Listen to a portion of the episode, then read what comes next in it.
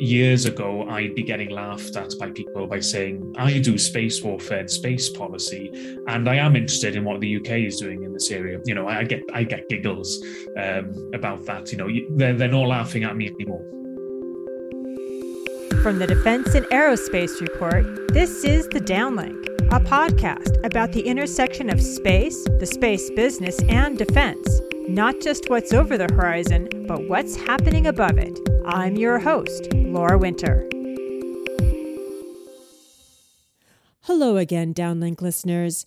This week, we're going to examine the defense related space ambitions of our closest ally, Britain, because in the last week, the Ministry of Defense released its much anticipated policy paper on defense space strategy, or DSS, as the British policy wonks like to call it.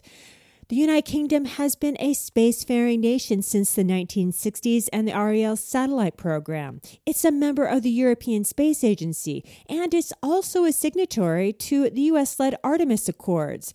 At the United Nations, Britain is leading the effort to agree to a set of rules governing space behavior. But with all that, I have to admit, I was a bit underwhelmed by the UK's first defense space strategy and the level of funding. You know, the ambition. So I reached out to Bleddyn Bowen, a space warfare expert at the University of Leicester and the author of the book War in Space Strategy, Space Power, Geopolitics, and Juliana Seus, who is the Space Security Policy Lead at the Royal United Services Institute. Hi, Bleddyn. Hi, Juliana. Hi, Laura. Hi, Laura. So, if you two could uh, take a moment and introduce yourselves uh, to my US audience and um, explain what it is that you do and uh, what you're working on right now. Bleddyn, why don't you start first? Uh, hi, yeah, uh, I'm Dr. Bleddyn Bowen. I'm a lecturer in international relations at the University of Leicester in the UK, um, speaking to you from Leicester today and I specialize in space warfare, military thought about outer space, and international relations writ large uh, in space, really. And Juliana? Hi, everyone. My name is Juliana Seus, and I'm the research analyst and policy lead for space security at the Royal United Services Institute. That's RUSI in London. And I'm also the host of War in Space. I've been lucky enough to have both Laura and Bleddyn on my podcast, where we also discuss the intersection between national security and space. So, for the sake of this US audience, Juliana, could you explain what a policy paper from the MOD and more specifically on the space domain should accomplish? Did it make the grade? So, this defense space strategy that we saw published this week uh, is such an important one because it is the first one. And it comes in the back of the national space strategy that was published in September last year. So, these are meant to be complementary. So it is the first sort of national strategy on space. And the first one was had more of a focus on industry and civil society. And the one published this week um, was obviously published by the Ministry of Defense and had a defense focus. The strategy published this week focused on defense capabilities and how the UK aims to operationalize the space domain. And so it outlined its priorities over the next 10 years, as well as its budget and the objectives um, that we will see in this domain from a military perspective. Well, then, what do you think? I mean, what's your number one takeaway? Did it actually make the grade? So, this sort of document speaks to a wide range of audiences, um, sets out agreed ways of thinking about space, and I, I, think in terms of setting out general priorities and providing more detail on some previous things that have been teased, I think that's good. Um, there's no alarm bells ringing. Uh, the general tone of it is correct. So it speaks about the UK being a meaningful space actor. This is a significant contrast to the usual rather turgid language of world beating technology or global Britain or world leading, there's a sort of more modest tone to it and recognizing that the UK, especially in military terms, is a very small power um, because Britain has traditionally outsourced its military and intelligence space activities.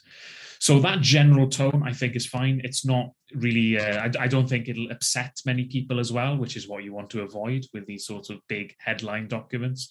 So in that sense, I think it's fine. We've got a bit more detail on specific capabilities acquisitions. I think there can be more detail, but generally speaking, broad strokes, there's no alarm bells here. So I think it's it's it's fine.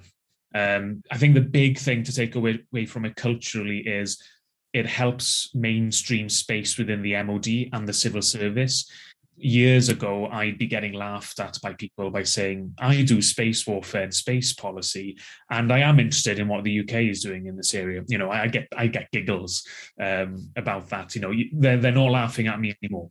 So um, I, I, think mainstreaming of space, uh, you know, alongside the national space strategy and a lot of the other you know, high profile policy announcements and events that have happened in the UK have, have helped make space power more of a serious thing within the, the military and policy elites in the UK. Juliana Bleddyn, what should be the MOD's and by extension Space Command's top two or three priorities? And did the paper do that? Bleddyn, why don't you start? So, in terms of the priorities, um, I, I think really uh, the the document is is right as it is to focus on Skynet. You know, that's that's the big military space assets that the UK already has. So, um, a handful of satellites in geostationary uh, orbit that provide secure military and government communications. Uh, those are being modernized now into the sixth generation. Um, the acquisition cost, I think, is around five billion pounds. Um, so that that is the big thing, and you know they shouldn't mess around with that. So that priority is correct and they need to get that right. I think there are still some questions around the degree to which people in uniform are going to be involved in the day to day operations. Um, because for the past few years, um, or the past contract with Airbus, it's been Airbus personnel that have been sort of day to day operating that. So if the UK, uh, if the MOD is more serious about getting people in uniform with operational experience, then getting more people involved in the running of Skynet might be the next step.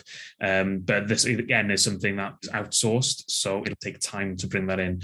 So I'd like to see some idea of where is the MOD going to get operational experience in actually flying satellites because other European military forces do have more experience here because they've had more access themselves in space, whereas the UK hasn't so the area is already the right priority, but skills and people, I think, really do need to be up there as well in terms of what we already have. Um, the ISR constellation, which would be the um, synthetic aperture radar, I think that potentially, I think is, is a correct priority as well. We don't know exactly where that's going to fit into the MOD's wider terrestrial force priorities because I don't think the MOD is clear on what those priorities are. You know, is it, you know, naval task forces, um, air, you know, we're cutting air mobility, but we keep using it. Um, you know, there are real big questions over terrestrial force priorities. And that feeds into space priorities then. If we're investing in an ISR constellation, how does that meet the priorities of the MOD then? But if we're not clear on those priorities, then it's harder to say what the space priorities should, should be. But generally speaking, there are always demands on ISR during a crisis or operation. So I imagine there will be many uses for an ISR constellation like a like a synthetic aperture system as well. So um, you know, Germany has found that very very useful for themselves. Um, so given the tempo of operations that British forces have, I'm sure there'll be many uses there. But this is very sensitive, so we're not going to get a lot of detail. So I think those priorities are interesting and correct as they are really. So you said two priorities, so I, I will leave that there.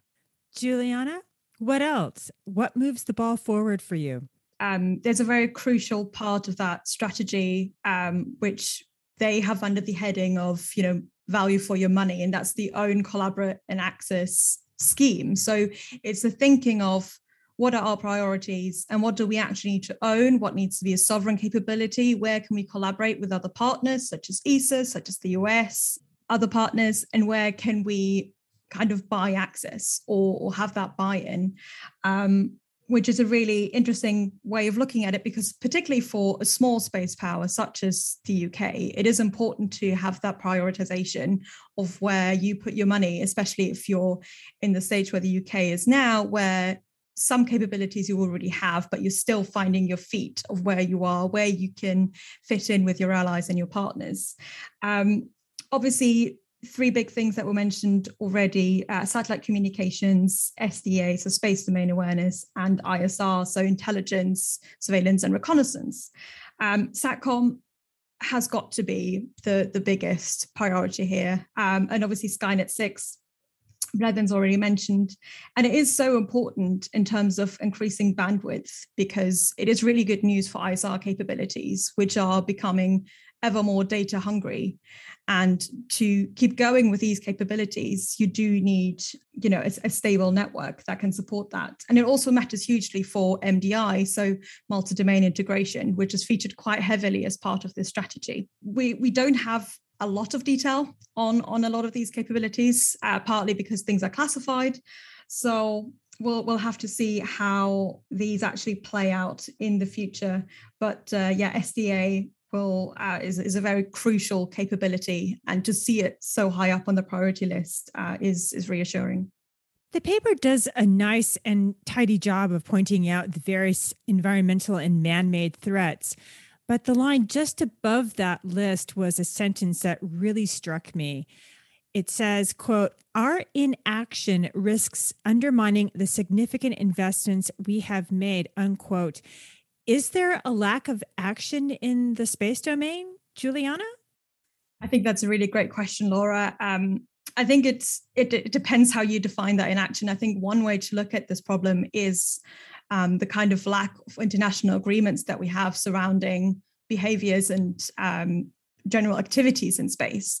And the UK has been a lead in that forum uh, on an international platform, namely the UN, uh, by pushing forward Resolution 7536, uh, which is called Responsible Behaviors in Space. Um, and we're still waiting to see where exactly that will go. There's a working group looking at this topic right now. Um, with the goal of the responsible behaviors uh, to be to define what these behaviors look like and how we can foster sort of trust and transparency building activities in space. And Tia Bleddyn, in my reading of the document, I couldn't help but notice the repetition of the phrase leveling up of our space economy. Now, that implies that there is a plan for the MOD to work more effectively with UK commercial space sector. Am I reading this correctly? Is there a plan? And if so, what is it? Uh, yeah, leveling up is, is a political slogan. Um, it's that that's what it is. So anything that receives investment from the UK government is part of the levelling up agenda of the Boris Johnson government. So it's anything and everything. Um, so I wouldn't, I wouldn't, I wouldn't focus on that phrase. Uh, in terms of linking up with commercial interests, well, the ISR program, um, so Project Oberon, I, if I remember correctly, um, was the ISR research and development project that um, the Defence Science and Technology Laboratory developed uh, uh, to, you know, test out a new way of doing synthetic aperture radar with small satellites uh, flying in formation, and and that involves British companies. So that's the sort of stuff uh, I took reading from from reading the the DSS uh, really. So that sort of integration and um, looking at where British companies can help meet MOD capabilities, and you know that's on a par with the military industrial complexes and space in other space powers, you know, in France, uh, you know, or Europe, um, and in the United States as well, uh, you know, Japan and China and Russia. So, you know, it's it's good that the UK is thinking along those lines because you know the space economy is still driven by the military industrial complexes of the world. Um, you know it when we talk about private space companies they're, they're chasing public money really for the most part. Genuinely private space activity is very very rare and small scale you know and in specific sectors like tv um, and maybe imagery but so so in that sense that's what i took from it. But an area of integration i thought with maybe civil and commercial stuff that wasn't really dwelled upon uh, was in small sat very small satellite launch. So, so on the civil side, you know, the UK wants the UK government wants to launch small satellites from places like Scotland, uh, you know, with vertical launch and then horizontal launch from, um, you know, Cornwall, where they want Virgin Orbit to set up, and there's a few other small sort of space launch testing sites, in, including in Llanbedr in in, in um, Eryri in Wales. But um, there's not a lot of linkages in the DSS with those capabilities because the kinds of satellites the MOD might be acquiring are too big for those launch vehicles, really, um, or may not be going exactly into the right orbits that those spaceports can properly service. So there was quite a disjuncture there to the point where I was thinking, why is launch in the DSS at all? Because there's not a lot of linkage there. Not that there has to be either, that it doesn't have to be. Um, so when we talk about that commercial integration or you know, cooperation, from you know a commercial industrial perspective is good but not good news for people who don't want more military uh, or militarization of some space activities really but you know that's that's the, that is very much a political perspective of the individual well, here in the U.S., I mean, the commercial um, the commercial space sector is really underpinned by defense spending, and you know what I wonder here in the U.K. for the U.K. commercial space sector, you know, what is the procurement opportunity, and what are the challenges to the commercial sector when it is attempting to win contracts or deliver on requirements? I think it's a very different beast to the United States simply because of scale um, you know, the United States space economy and military industrial complex is just huge. But the UK is integrated with that as well. So companies like BAE Systems, for example, um, and the UK is very keen for one of the launch providers in the UK to be a Lockheed Martin owned company. Um, but whichever one Lockheed Martin owns, you know, that's one of the companies the UK wants to come to launch in Scotland. And I believe gave a 33 million pound grant for a couple of years ago. Uh, they also gave around 10 million pounds to a company called Orbex, which is a European small satellite launcher with also ambitions to launch from Scotland. So, so the UK is part of the larger American military industrial complex. So for for a UK centric view, it's it's a small small pool of opportunity, and the headline figure in the DSS is 1.4 billion pounds, which is around 2 billion US dollars over 10 years. So over the 10 years it's you know it's not that much money on the space side of things. For the uk and mod it's a lot because the uk just hasn't done that much on this in the past. So the opportunities are small. Um, i think it's just it's difficult to make comparisons with the united states really. And increasingly with because of the effects of brexit there may be an increasing dividing line between more pan-european military industrial companies like airbus and then the American based giants or Anglo American giants like BAE. I want to pick up on that. Juliana, in the space policy paper, I read that the MOD was investing a quote further 1.4 billion in space over the next 10 years in addition to existing commitments. It's even been headlined in uh, some of the news media as new money. I hate to seem like a pill, but that figure isn't really new, or is it? I mean, that number is from last July. Are there any actual additional monies that are in addition to what's already known? I mean, what's the state of the MOD space domain budget?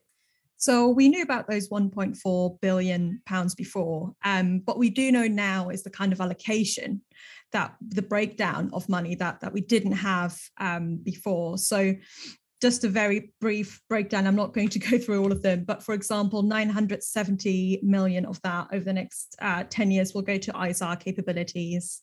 And we already knew that 5 billion were promised for Skynet 6 over the next 10 years. Um, but we have now also been promised, uh, I think it was nearly 60 million in addition to that. So we do have a bit more clarity on where exactly the money is going. Um, but as Bleddyn has already pointed out, this is over 10 years. Most of these figures are this is the budget for the next 10 years. So while it is a lot of money for the MOD from the space industry side, um, it's not it's not the biggest pot of money um, that you could imagine, especially if you're thinking long timelines um, and if you're bearing in mind the developments that will go ahead in those next 10 years. So, um, yeah. So, this is uh, t- to either one of you at least throughout the paper are references to supporting NATO and the Five Eyes community. And there's no doubt that Britain is a valued and integral ally.